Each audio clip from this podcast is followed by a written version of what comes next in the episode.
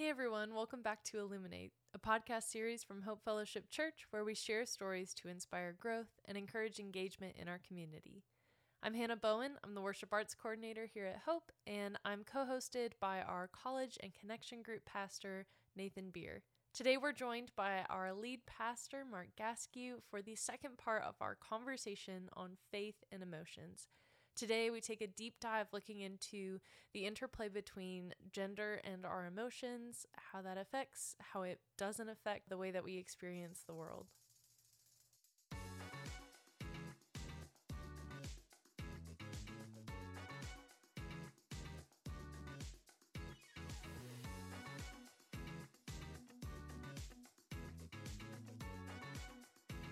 How does gender influence our emotional responses? Because it absolutely does.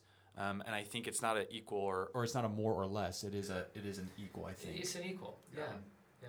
yeah. Um, let me say something about Christ, and, and then and then and then it's, this is a lot, right? This is this is amazing. Yeah, this is really good stuff. And and and that is being fully God and fully man is a concept that we can't really wrap our human minds around. So, it's the things like Deuteronomy said that some things are revealed to us, and then other things are not. But yet we trust God for both. And the reality is, the incarnation is impossible for us to understand completely, but yet to embrace in faith, absolutely. And and why was why was Christ fully God, fully man? Not 50-50, but 100% of both, yes. And and some people say, well, so that he would he would experience the pain, yes. And and I think that that's part of the truth of that. Experience the temptations, yes, absolutely. But if I were to say, and maybe go out here on a, a stretch for a moment, that I think even more than that, that that he experienced and modeled every emotion that we have, every emotion that we have, and he did, like you said, he displayed those things. Why would he display those things, and then why would he allow the writers of the text, the Gospels, to write them in there? He they put them in there, you know John, being the emotional writer that he was, was very good at that. And, and so why? Because he models that for us. He model not just for men, but for women. He models that for all of us that we are emotional beings and our emotions are not to be hid, but yet they're also not to be the leading factor of our life. They, they really are. In, in our study of the book of First Peter, I went on a limb and, and, I, and I said that women were more emotionally sensitive than men. I did. And I said, you know, first of all, don't get sideways on the word emotional, but just hang on with me for a moment in that discussion. And, and in that discussion, what I tried to make, I think, is to, a point is to dispel this concept that we have of gender and emotion. And, and that is that, first of all, to, to be sensitive if that's an emotion, to be sensitive is not a negative thing at all. Yeah. In, in fact, it should be something that crosses gender lines to where we should all be very sensitive in that of discerning things spiritually in life, to to understanding people's motivations when they come to us for certain things in life, and that kind of thing. But what we have done, we have taken uh, definitions of those words that have been given to us by culture and we even Christians begin to live by those things. And, and so we redefine things that really God would show us to be very positive within our life emotionally, and we have redefined those things to become something very negative, I, I think, with, within that. And, and so, to be sensitive, if that's an emotional response or an emotion in your life, to be sensitive to something is not a negative thing at all. It's not. You know? When Jesus was standing before the crowd that he fed that day with the, the, the child's lunch of fish and loaves of bread, the Bible says that he was sensitive to their hunger. He felt within his own stomach their hunger. His sensitivity for life and people was so great that he didn't have to be told they needed lunch. He knew that within his life. Why should we think that we, when we are sensitive emotionally and we sense things in people's life, that somehow for us to be sensitive is a weakness? Uh, that because the world has taught us that. Or I would even bring it more home to us. I think many times that teaching has been brought to us in the church. Yeah, I think it's a. I, I, I agree. I think it's a mixture of both. And once again, going off of my immediate context with me and Cassie, even just having our conversations of how much nurture plays into it as well as nature. It's kind of the both. Is it nature sure. and nurture? It's both because she was raised in a household where she had two brothers, and I was raised in a house where I had three older sisters. We're going to be different people. Uh, and, and also because I was raised with a lot of female influences in my life because my my dad I mean he was very present he was a great father is a great father um, but I still as I always say I had four moms that's, that's always what I say because it was really true. I had I had four moms. I had four really strong female influences in my life and Cassie though on the other side had two really strong male influences in her life. And so that has kind of shifted our um, I guess what the normal uh, male response and the normal female response, if you're going off of let's just look at a stereotypical response to thing, are swapped. You know, we joke that I'm the woman and she's the man, um, right?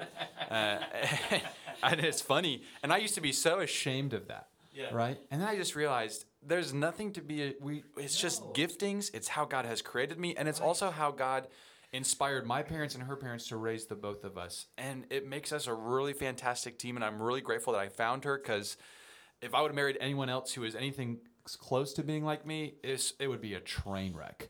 Um, and Cassie really is that the logical thinker, and I'm the emotional thinker in the relationship. And as I've grown in Christ, though, I've started to see both of our uh, emotions start to level out, if that makes sense. And I think that that is, I think the more that, I mean, if we're becoming more rooted in Christ and we're dwelling more on Him, then we should start to embody more of His emotions and so that I think that starts to bring bridge the gap of male and female emotions closer together because, like you said, Jesus' emotions were not just being portrayed for men; yeah. they were being portrayed for all of mankind, both men and women. And so, while there will still be distinct uh, characteristics because God has created us both uniquely male and female, I think it starts to bridge that gap to where we understand that sensitivity is in both uh, genders both two genders should be experiencing. And, and I think that yeah, and I, and I think that that's an important point to make because I think in my conversations with people in the church, and if you're a man listening or if you're a woman listening, maybe you have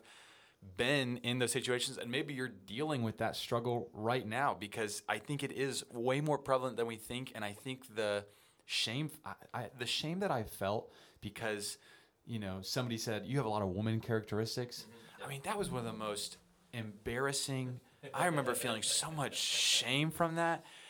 And, and, as I've started to grow from that, though, and recognize, like, well, one, who cares what they said about that? Because that's how God created me, and, and I, I'm secure in my sexuality and everything yeah, like that. But at the same time, it, the shame was real. I, I mean, the embarrassment was real. I remember feeling just so embarrassed. You know, I have these friends who love to hunt um, and they love to do all these quote unquote manly things. And, and, I was over here like, you know, hunting sounds fun, but I don't want to do it every single weekend. Um, and, uh, you know, certain things sound fun, but I don't want to do that every single day. And that's not really like where my hobbies and my joys are. I love to read. Um, not a lot of my guy friends like to read, and they always thought I was weird for reading so much. Um, but I, I think that there are people in just my conversations with people who are coming to Hope Fellowship alone um, who are experiencing that right now and who are experiencing that embarrassment or that shame. And so, because of that, they're not really letting their full identity be placed in Christ because they're still hiding things from Him because they're hiding things from others, if that makes sense. And uh, yeah, I think it's nature, nurture, it's the church, it's how they were raised. There's so many different factors going into that. Right. Looking at my own life, there were so many different factors. I had great parents who raised me, I think, in an incredible way. Uh, and so I don't know if it was their influence, if it was the influence of the people at the churches that I was at, or if it was. I don't know. It, eh, probably my sister's fault. I'm going to blame it on all three of my sisters um, Lydia, Grace, and Ellen. Yeah, that's on you. Listening. Yeah, I hope you guys are listening. no, but not anymore. But, but yeah, I mean, Hannah, what's what's been your experience? Just... Uh, yeah, I'm kind of sitting here taking it all in, processing. Um, I think it's interesting because I feel like I've ended up in a similar place but for different reasons um not necessarily because you know you as a man like have the standards set before you that's like this is the cookie cutter that every man needs to look and act like. Um i think i've seen um you know the way women are typically portrayed and thought about um and just like the hurtful undertones whenever the emotionality of women is talked about um, and just how negative that is it um, just it's never in a positive light. And so for me i've tried really hard to like shift myself away from that and like push down those emotions because like they're viewed as negative. I'm gonna have more authority if i'm not crying. Like, it's, like it's fine. And so i've i've i've only like really heard those emotions portrayed in a, a negative light. And so for me like listening to this um I'm just challenging myself. Like I, I don't think I've ever celebrated my emotions as a gift from God, um, and just how um, much more freeing it would be if I, when I experienced those things, thanked God for them and not let them, you know, quote unquote, get the better of me, but just kind of celebrated that they're there and and what what benefit that brings that I, you know, am sensitive to other people. I um I think I'm a very uh, I'm a big empath. Um, so if someone talks about feeling sick, like I start feeling sick, or if I see someone crying, like I start crying. Um, and I've always felt bad about that and like tried to to not do that for whatever no good reason. Um, but just kind of seeing the value that that's brought in um, being able to experience life with someone else that I can experience their emotions and really come alongside them with what they're feeling and like maybe take some of that weight off and um, what a blessing that can be instead of something to just try and undo in my life. So, yeah, very good. I that's good. I think that's important that you you say that, and I think in a world we live in, um, somehow we we have created this this view of emotions as somehow a role in gender, and and what I realize is that it's not true at all. That men and women we, we, we have the same feelings. We really do. We might process them differently because culture says we process, should process them differently. That doesn't make that right either that that we have we really have the same feelings and same emotions you know? Um, and there, there's some crazy things that, that we have been taught whether like nathan said whether it's nature or nurture and i'm going to talk about that for a little bit this sunday morning as we talk about jacob. With, na- with nature and, and nurture we're products of that for both i think in, in some some ways. And i guess what what bothers me the most is that that when we're told that this is the way we should look or this is the way we should be, and and that that's so frustrating. I think is is is all all of that, you know, and but I realized when I and I thought about this when you were saying what you're saying, uh, and and not really seeing that time or emotions as something we celebrate, and my mind went to Ecclesiastes you know, the most confusing writings of all of our canon of scripture. There, there, there would be.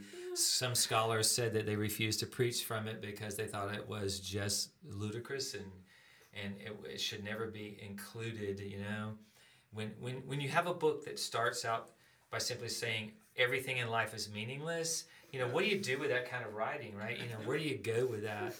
But one powerful thing that's said here to us as as written by a son, right, of perhaps the most uh, emotional character of Scripture, that you know he says that there's a time for everything, and and a season for every activity under the heavens or under the sun. There's a time to be born and a time to die, and a time to plant and a time to to um, uproot, and and, and it goes on to say, you know, there's, uh, let me read the rest of it.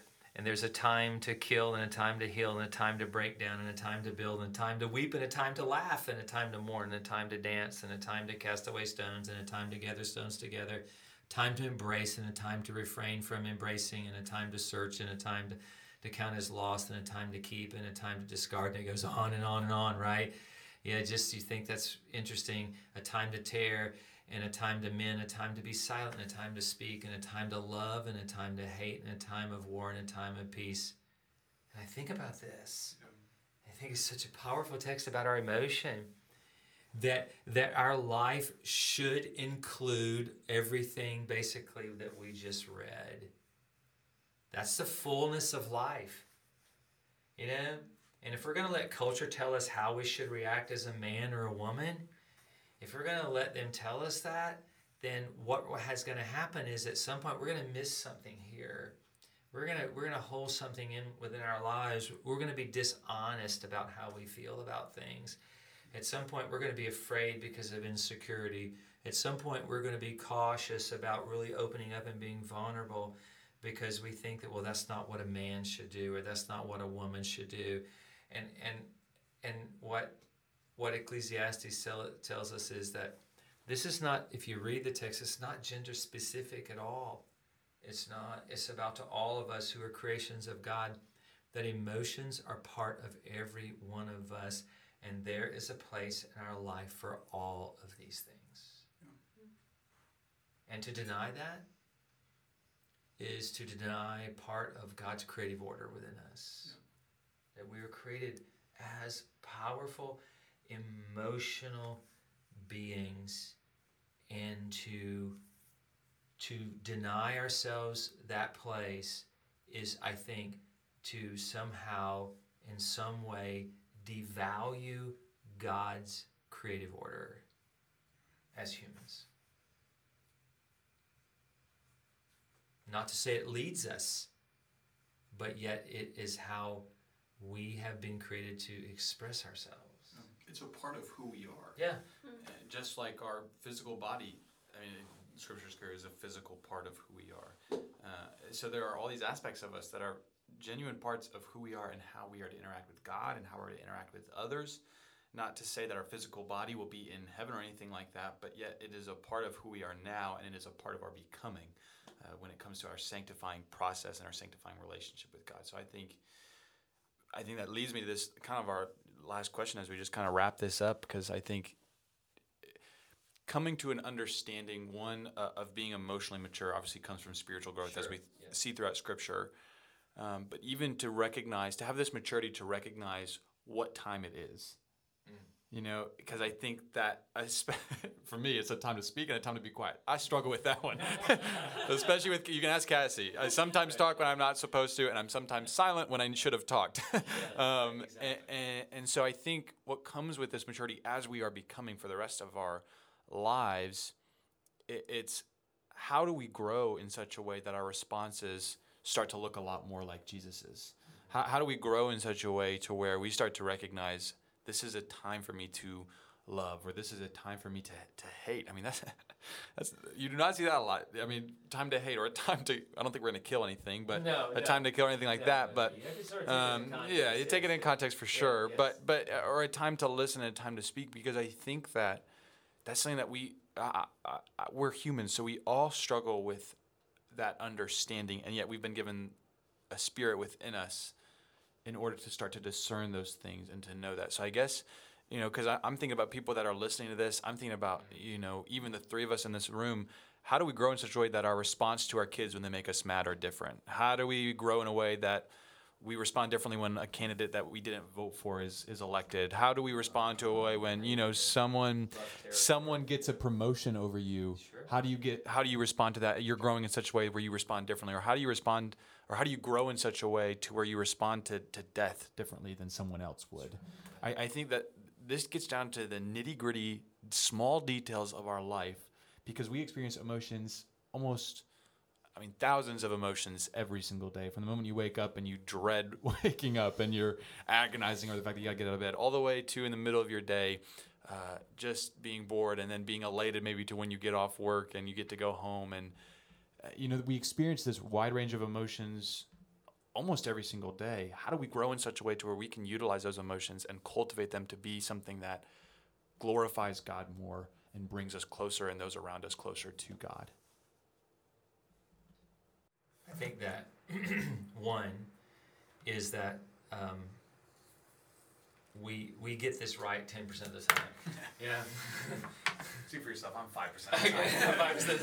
Okay. I was doing ten just to make everybody feel real good emotionally today. Uh, so we get this right, yeah, 4% of the time. And, and I think that you know, in life, there are, as we, te- we said so many times, there are tensions to be alleviated, tensions to be managed. There's definitely a tension to be managed in our life. That we live in a broken world and, and we are not going to get this right all the time. Sure, there are moments there are moments I think that even for an unbeliever and a non-believer, we get it right, just because of culturally prescribed, I think, um, dynamics. Say, for instance, that you you go to a funeral service, you know, you, you're not gonna in the middle of you, you're not gonna walk up at the viewing to the family and just bust out laughing. You're not gonna do that, right? Why? Because culturally, that's not right. So you're weeping. So for believers and non-believers, we do get it right in a lot of areas, I think, in, in those moments. But what about those moments when it comes to anger? What about those moments, you know? I, I think that's where it can go either way for us. And that's truly for the follower of Christ. It's where our faith comes in at those moments. You know, we're going to get it right culturally many times, yes, in the areas of our, our emotion. That's, that's going to happen. But yet, um, I think those moments where it can go either way is the struggle for us in life. Where those moments is that do is this the moment? You know, how do we respond in in anger at, at this moment about something? We can be angry, like I said, in injustice. We can be angry at those moments, and and that's absolutely okay. But yet, those times when we let that go beyond a certain point in our lives to where we've crossed the line, you know, we've crossed the line. I think it, what it does for me, and, and the way that personally I have done this, and I'll relate this, I think, to, to our spiritual walk with Christ. Like with my children, I have three sons, and, and my, my boys have, I have not had the, I've not had the struggles that other people had their kids. And, and I just say that right out by the grace of God, I have not. That doesn't mean that God shows me more grace than He shows anyone else. And I know that's what that sounds like. I, I realize that it really does. And and you know, I've had people say to me things like, "You can't relate to me in my family because I'm." I've had people say it to me not and recently because of, you know, your kids seem to be very successful and grounded and and you've not had the issues that we've had with our children and i say yes and that's true and i thank god for that. I don't you know, I can't understand all those issues in life, but I do know that the moments when my boys have been challenging for Reba and I, in those moments when I have to, you know, I reach that point where I'm going to step over the line from when my anger perhaps is productive and motivating them to something I should do, or it's discipline, to where it goes over the line, I immediately go back to how Christ sees me and how he responds to my mess ups in life and to realize that it's truly flavored in, in with grace and love and patience in, in, in those areas. Goes back to even what we talked about in First Peter this past week. How does Jesus respond when he's treated unjustly, when he's being crucified? That one of the things that really struck me is he responds with great patience and he continues to do good to those when they do not show good to him. And he trusts God who judges justly that God is ultimately in control of all of these things. So, how do I deal with those moments and knowing when to how to respond is, and I don't try to over spiritualize this because I think it's our tendency to do that at times. And people listen to this and they go away from it thinking, something I can't do. Right. That's not possible with me. I think in the moment that I go back to those moments of how much grace has been shown to me, how much love has been shown to me, and I always do that with my boys to say, hey, I messed up in life and I did this and I did that. And how did I respond again to a parent who didn't show a lot of grace toward me?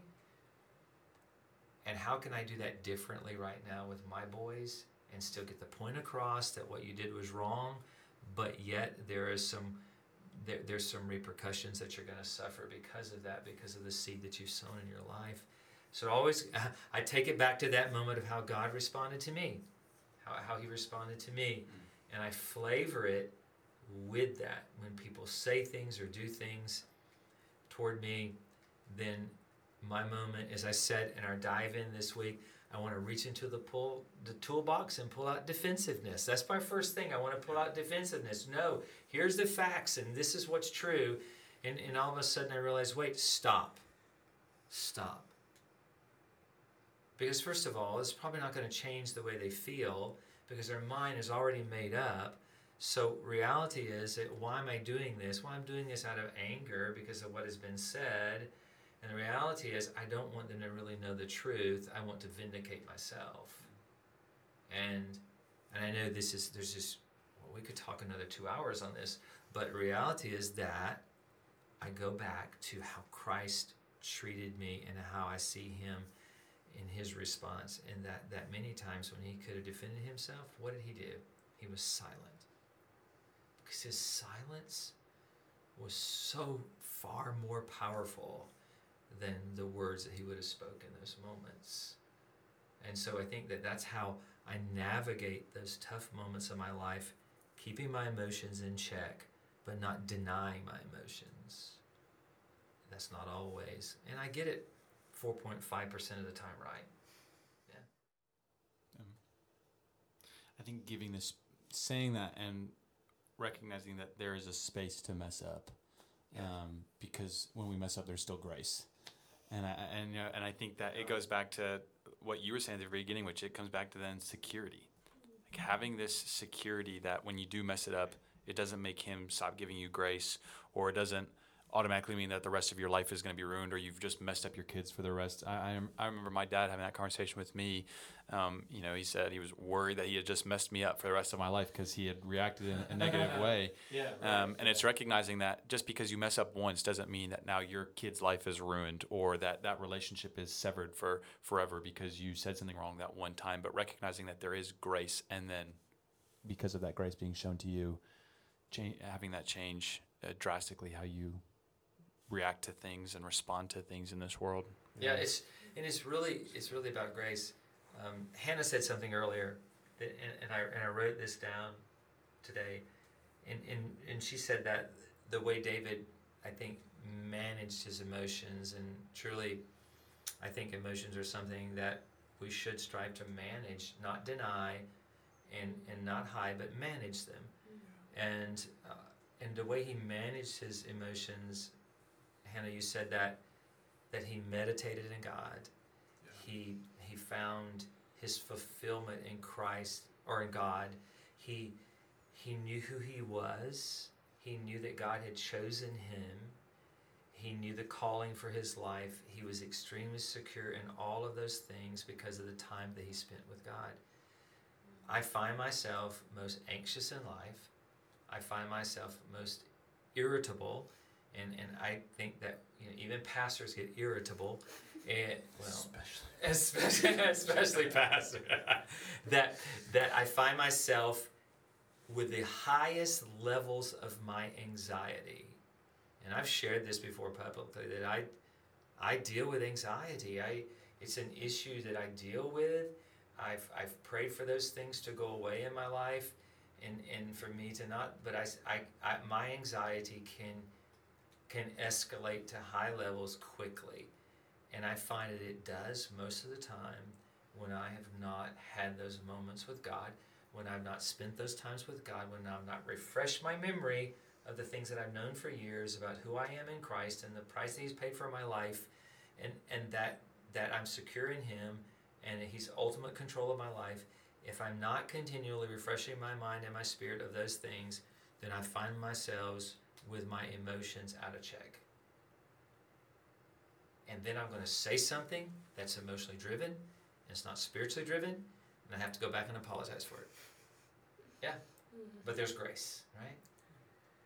The, the, I think of all of this, I think the, the worst, the, the perhaps the most negative thing that we could do with all of this conversation is to deny the origin of our emotions.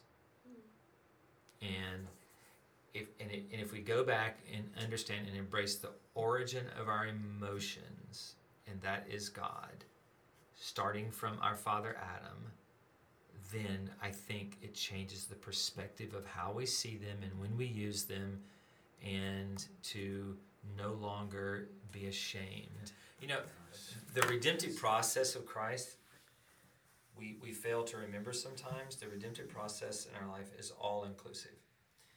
And when we begin to pull things out of the coverage of redemption in our lives, then then we find ourselves chipping away at the value of the cross.